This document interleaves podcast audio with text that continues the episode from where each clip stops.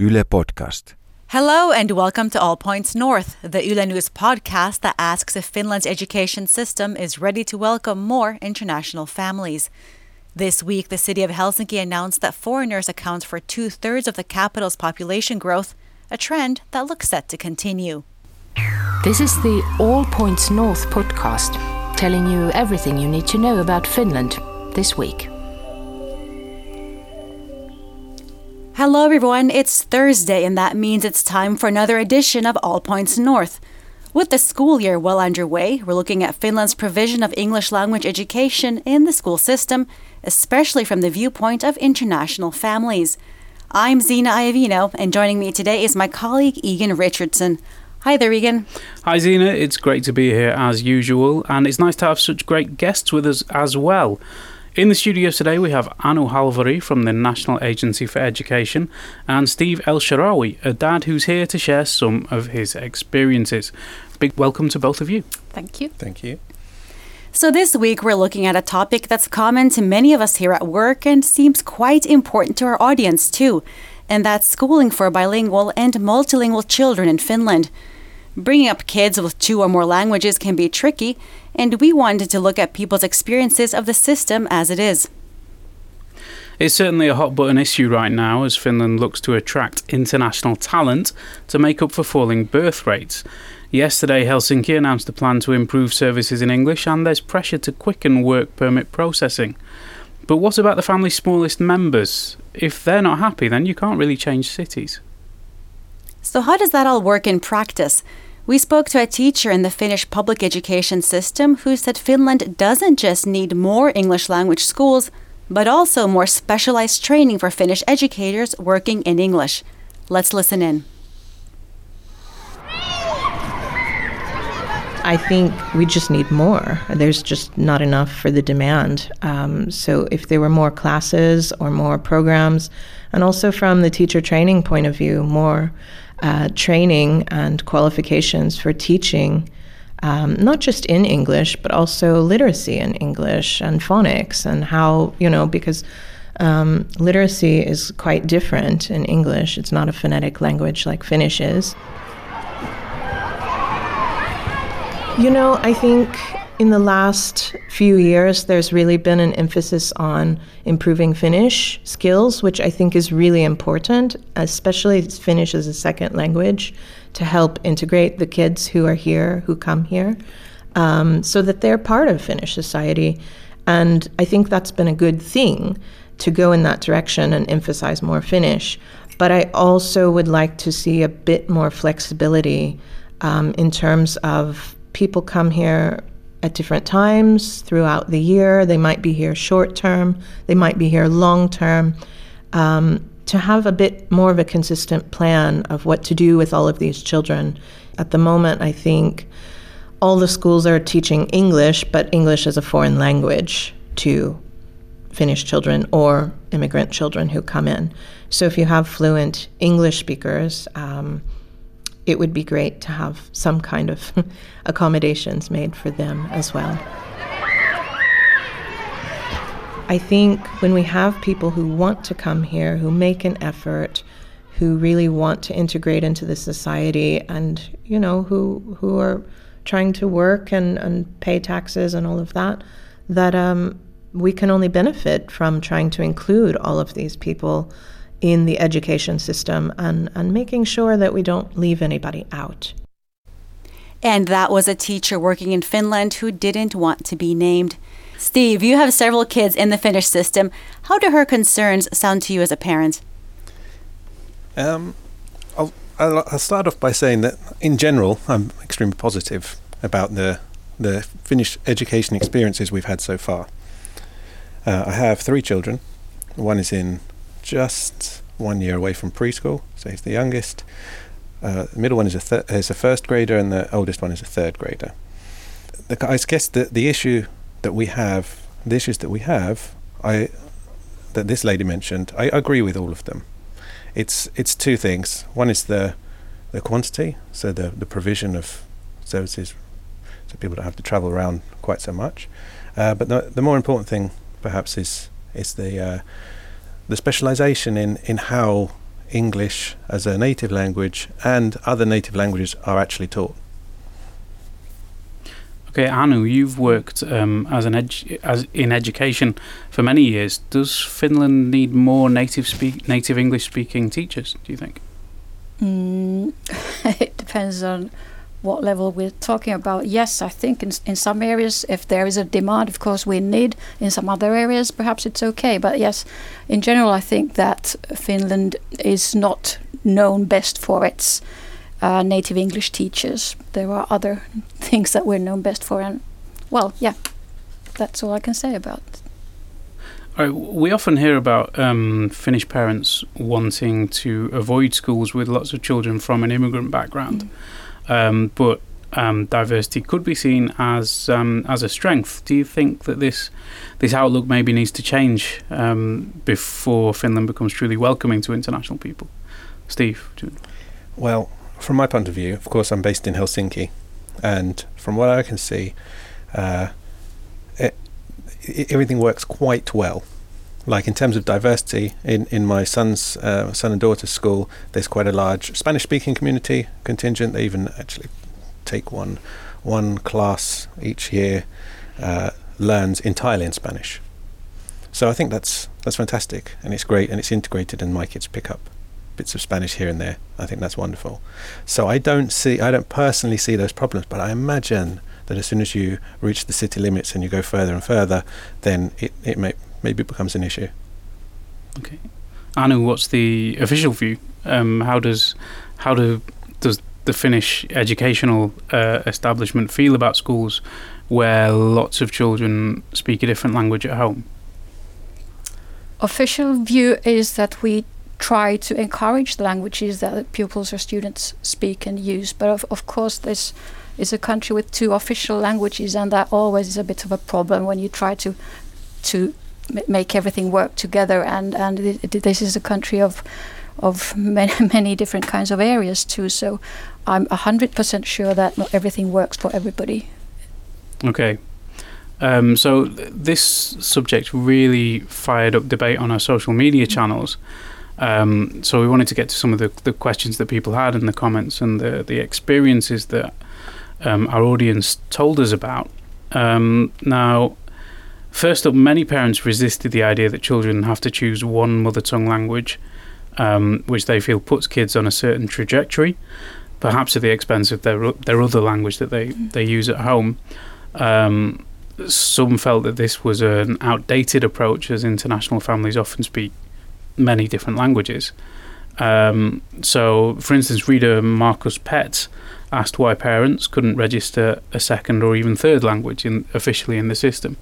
Do you think that might be a step that, that we could take in Finland? Yes, I think this was a question that tried to be tackled when, when there was a survey or, or a research done a few years ago on, multilingualism, and, and that was identified as one of the problems. And and before things change, it just takes time. But I suppose that's one of the things that we'll be heading towards because it just makes sense to have more than one native language or one of, uh, one language for each and everyone nowadays. But then on the other hand, I know that that whilst it might be okay for every one of us to mark two two native languages down, uh, then there are other funding problems that I know that, that local education providers and so on and, and such officials go on thinking, well, what does th- this mean in terms of funds and, and money? And are we supposed to offer all kinds of language courses to everybody who just marks down different languages? So the, I suppose in the end, there's always money issues involved. Steve, you, you mentioned this before um, on Facebook, I think. Um, but um, what's what's the experience like for you um, in the in the system as a parent? So, so I'm in the position where uh, my other half is Finnish, so the kids speak Finnish and English uh, pretty much equally.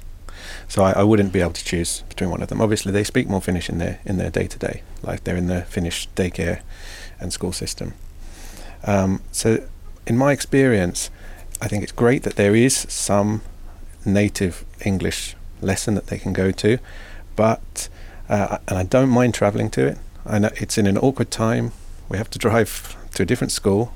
That that's fine. I can I can understand that. But what we have is we have children from the first grade to the third grade and even older in there, and we have a, real range of different skill levels in there. So we have, let's say, my children who are 100% native English, British English speakers. Then we have children in there who they maybe spent a couple of years abroad and they understand some English and their family would like them to kind of to tap into that what they have learnt when they've been away. And then you've got families uh, who have uh, an, an English speaking other parent. They have one parent who's English speaking, but that's the only source they have. So they might not be so comfortable in, in speaking that particular language. And when you have such a diverse range of skill sets or abilities within the same class, how, how do you how do you manage to to give some kind of benefit for the for the ones who are at the beginning of the journey and the ones who are already fluent, and that they don't get bored and and demotivated and I feel like it's a waste of time. So, just a, a, bit of background here, Steve. You're talking about the native language upkeep classes. Um, just for background, some 18,000 pupils join these classes every year, um, and Finland offers these classes in 56 different languages to help them hold on to their cultural heritage. And um, this is something that um, our audience told us isn't on offer in very many countries. Yeah, it's, it's a very mm, special thing. Um, I think that is specific to Finland.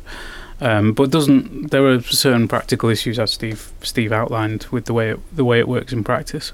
How would you like to see that system work, Steve? Well, um, what I see is a is a demand from uh, families other than mine who they maybe speak two different languages at home. I have one uh, family friend; they speak Portuguese and Finnish. So the father from Brazil and the mother is Finnish, but they speak English. Uh, between each other. So they're both fluent English speakers. And now their oldest son uh, is is a really good level English speaker. Now he's not native English speaker, but approaching that kind of level. So I would say that those kind of cases are becoming more common, where someone's one of the children is interested in English and likes speaking English, even though they might not have any any connection to the to an English speaking country. Uh, the rise in popularity of them is an indication that perhaps we should increase um, the availability of these kind of courses, and rather than than narrowing the focus and saying, "Hey, these are just for the native English speakers," why not widen it? Why, not widen it? Of course, it's a funding issue, as you say, uh, but include include all of them, but then provide um, a better uh, system in terms of catering for the ones who are the most advanced. Maybe they can help Tran, you know transfer their knowledge to the to the ones who are kind of they, they have a good grasp of it but they need practice conversationally and and so on.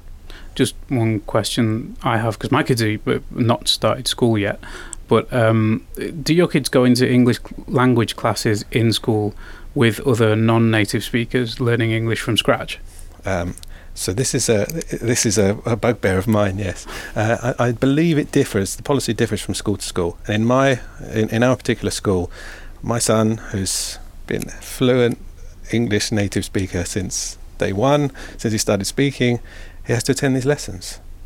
And you know, I say, well, you know, what are you doing? Oh, I'm learning colours. and it, it's it's it's ridiculous. Um, now, of course, being in the classroom isn't ridiculous. There can be something constructive to be done with that time, but unless we, as parents, be we're you know, be, be, annoying parents and bug the teacher and write to them on Wilma and, and, and ex- explicitly state, hey, you need to push this kid and give them something more than what they're getting in this class now, then it's going to be it, it's going to be something that they they feel like oh I can do this easily, and I don't think that that is a constructive thing in the longer term.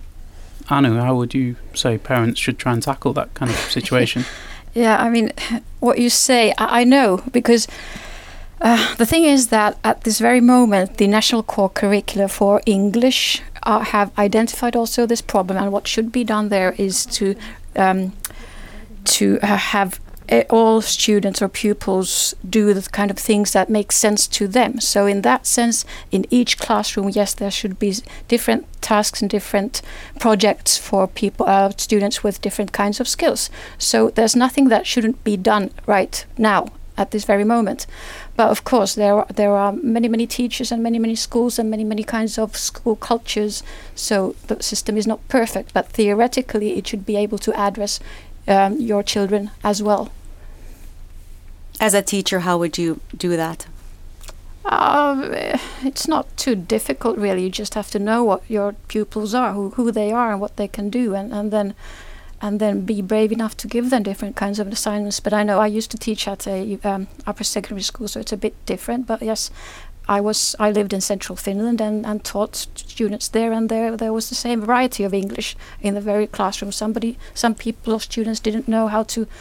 Uh, what what the verb be means, and others were very fluent with English. So that's very normal to everybody in here. But then we have different kinds of stories. That's a fact. How much influence do parents really have in, in affecting the kind of um, mm. things their children are doing, say, in English class? Well, open discussions are always, and, and, and dialogue between teachers and, and parents are always something that should be encouraged. But I do understand also teachers who have a thousand and one things to consider, and on top of them, another thousand and one things. So, so of course, all demands don't always meet um, needs.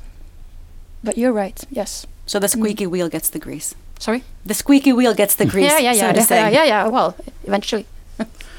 okay. I, it should. I wanted to ask about the uh, mm. one issue that came up a lot was um, the English language programs mm. in education in Finland. That the, there are a lot of schools which um, use entrance exams to govern admissions um, mm. for very young children. And for instance, um, Manoj Sharma uh, said that um, assessment is totally against the Finnish education system and principles um, at an early age, like five or six. Um, so, how come schools are allowed to organise these huge selection processes and exams for very young children at that age? I mean, mm. how? Well, is it? I mean, should should should right. it be allowed? Is it is yeah, it something well, that's positive? Or? It's a very practical problem, I believe. If there are more pupils coming in, then there are places you have to put them in line in order some way, and and it should be very transparent and and uh, equal to everybody. But yes, I hear there are some interesting problems, and I think there used to be more problems than nowadays. But this is really not for me to say because it is up to all education providers to to to do actually how they feel best. So, like we heard earlier, there's more demand than supply for mm. these English language yes, programs. Yes, yeah. But you know, it's not just foreign families, mm. but Finnish ones yes. too that want to give their kids an English language mm. education from start to finish. And competition can be pretty intense for these spots. And um, you know, we've heard that some private kindergartens prep their students for these entrance exams for months ahead of the, the test date. So, how level is the playing field when it comes to these types of entrance tests for these English language schools, which often have a relatively exclusive reputation? Well, how would you answer that yourself? I mean, I'm not too much of a fan of that kind of prepping, and I, I just don't understand it personally. But then I do see that if you are a parent and you want your children to get into one school, well, are you ready to do about e- almost everything, anything for that? But it is. If we have 100 pupils and 30 can be taken in, what's the best system? I'm not sure. I don't know. I really don't know. I know that in some places they have tried to, you know, random selection, take every fifth in, and, and is that any, any more, is, is that any better? I'm not sure. I don't know, really. Steve. Mm. So, yeah. so in my opinion, um, there's two possibilities. One is that the system is completely broken when it comes to this English language entrance mm.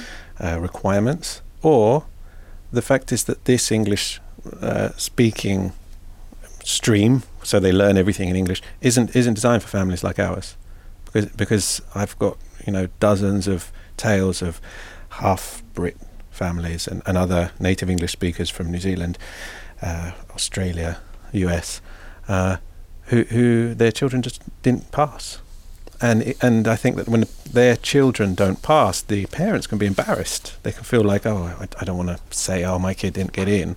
Um, it's a kind of reflection, like a failure. I didn't didn't teach them English properly.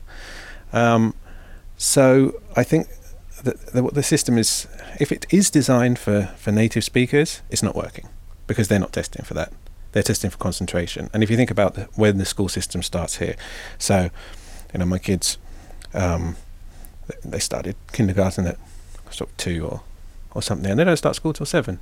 But if but when I started school, four and a half. So I was by the time I was would have been taking one of these exams, I would have had a couple, you know, at least one and a half years experience of sitting and concentrating, and, and I don't like that. Like uh, I, I, I like the Finnish system. I think it's fantastic, but um, uh, children who, who maybe come from other countries and they and they're used to sitting and concentrating for 45 minutes are certainly at an advantage when it comes to some sort of formal exam uh, entry requirement. I just wanted to go back to uh, another point because we talk a lot about international families and international people, and then we also talk about immigrants and um, schools which are which have many immigrants in them. Um, is there is there an issue with parents possibly uh, avoiding those schools, or, or is that is Wh- that which parents? Um, Finnish parents. Finnish parents. Yeah. I live in a very, very, very, very, what is it called? Kind of a, so to speak, low income area with very multi multicultural population, and I just don't see why we should avoid the schools because I think they're doing a perfect, perfect job, and they're kind of, how would I say, they're the best kept secrets in the world, and uh, well, somebody might be avoiding them. Yes, yes, we do read the headlines, but what's the reality? Are there studies done? I don't know. I wouldn't avoid because I know. But if you don't know what you're talking about, then perhaps it just is prejudice. I, I would like to take this opportunity to point out that if that situation does uh, exist, which it almost Mm. certainly does, it's certainly not exclusive to Finland. Mm. Uh, I grew up in, in West London, uh, in, in Twickenham, and, and kind of around Hounslow is a is an area that's uh, extremely high um, uh, A- Asian Arabic population, and and of course there's parents there who, who say, oh no, I, I want my kid to go to Whitton School and not to uh, the other one down the road. So I think that's fairly normal. Wh- Whether it's it's good or I don't think it's particularly good, but it, it's it's reality. Yeah, I, I, I'm from Britain myself as well, and I completely recognise that issue. Um, it, it's, it's quite common everywhere. Um, we also heard feeding into this a little bit that from people saying that Finland shouldn't coddle foreigners with English language education. That it, Finland should be perhaps a bit more like Britain. Like if you move there, you should have everything in Finnish. Um, and some people say that if you're here, your kids should learn the language as it will serve those kids in the long run. Um, is that a fair approach to international families, or should we help them prepare for the next move? Well, international families are international families with different kinds of decisions in life, and I think that because they're in between in different worlds, it, the, the world that they enter at each time doesn't really always fit their their uh, history, life history. I don't know really. These are tough questions. I don't think anybody has the right answer to them, the only answer to them. Uh, we just have to try to find the best ways to fit in, and everybody anyway makes their own life decisions. It, I know I went to an international school back in the 70s. I was thrown on a planet with a different language, and it took me a year to settle with the language. But then after the year, it was okay. Was that in Finland or No, it, in Africa. Okay. Yeah. So, but it takes a courage and and time and and perhaps even some sorts of thinking to to work through the problems that we have. Well, I, I mean, I think in that case, it's, it's have a multitude of different cases. So it's Mm. it's extremely difficult to say because you've got families, international families, who are going to be here for a couple of Mm. years, yeah, children of diplomats and and so on, um, and while the integration as- aspect and the integration angle is is important. You know, if the kids are going to be around here, of course, it's, it's good if they learn either Finnish or Swedish um, to a, to a, a good degree. Um, but what you don't want is you don't want to be forcing uh, someone to learn only in Finnish and then they end up falling through the cracks because they simply can't take anything in and they zone out. You know, if you don't understand anything, only a couple of words, and, and you're forced into a classroom situation, yeah, you take a group of 10 kids, some of them are going to get hold of the language and, and succeed. But what about the ones that don't? You don't, you don't want to leave those behind. And they shouldn't be left Yeah, behind. exactly. Yeah. No, I don't think the system works if they're left behind, and then there's something problem a problem somewhere that should be identified. So it sounds like we need a more personalized approach, perhaps, Yes. to education. Yeah. Well, well, to like some degree, because then again we come to the funds part. Well, I mean, one one thing, if I if I may add, is that uh, I've actually put all my all my children into the Finnish daycare system. Mm. Uh, I did look very closely into um, English speaking daycare because, of course, they speak Finnish. They're going to speak Finnish. Their worlds are in Finnish. Um, but in order to keep up their level of English, and what I found was uh, the provision of um, daycares in English, private daycares, has risen. Seems to be on the rise, and there's many different opportunities. But in my experience, I take my children there, and there's hardly any other English speakers there. But there is uh, a great demand from Finnish Finnish families and from other families who have completely different nationality parents uh, for their children to learn English because they know that they're going to learn Finnish, but they want them to learn English. Now that will work if the ratio is correct. But what is the point? What was the benefit for me of putting my children who already speak fluent English into a, an English speaking daycare and they're the only English speakers and even the, the teachers there are not native speakers but from another country they just happen to speak English and and might even be giving them worse habits than I give them when I speak to them. So for me that's an indication of how much demand there is, not just for foreign families and for families who uh, one of the parents comes from a different place, uh, but for, for Finnish Finnish families, they recognise the need and and the benefit of learning a big international language, not just English, but uh, in this case English, uh, and and why not? That's that's a positive thing. They they're going to learn Finnish anyway, so so let's it's an indication to put more resources into uh, into these kind of uh, options. It's very easy to learn a language when you're young, and much harder for uh, us monoglot Brits when we eventually move abroad later on. But uh, yeah, If you have something on your mind, just send your audio message to our All Points North WhatsApp account. Our WhatsApp number is plus 358 44 421 0909. Tell us what's on your mind, and your comment or question might be heard on our next show. Well, it's time for us to wrap up the show and talk a bit about the weekend ahead.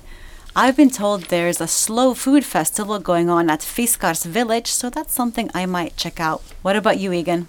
Well, um, I have a celebration planned for some friends who recently got Finnish citizenship, so we're heading out to eat somewhere fancy. Um, what about you, Anu? What do you have in mind for the weekend? A bit of work, a bit of grandchildren, a lot of sauna. That sounds perfect. Steve? Uh, yeah, so so that Fiskars village slow food that that is great. That is Good. that fantastic, and, and what a beautiful place. Uh, for me, my other half is taking the, my daughter to go and see the Little Mermaid. So I am with the boys, and I expect we will go and find some sushi somewhere, and uh, and do watch some films late into the night. Sounds good. As always, I'd also like to thank our audience whose participation and contribution makes the show what it is. Please continue to stay in touch via the Yle News Facebook, Twitter, and Instagram accounts. Our producer today was Priya D'Souza, and the audio engineer was Pekka Nisu. Thanks for joining us, and don't forget to tune in again next week. Brown.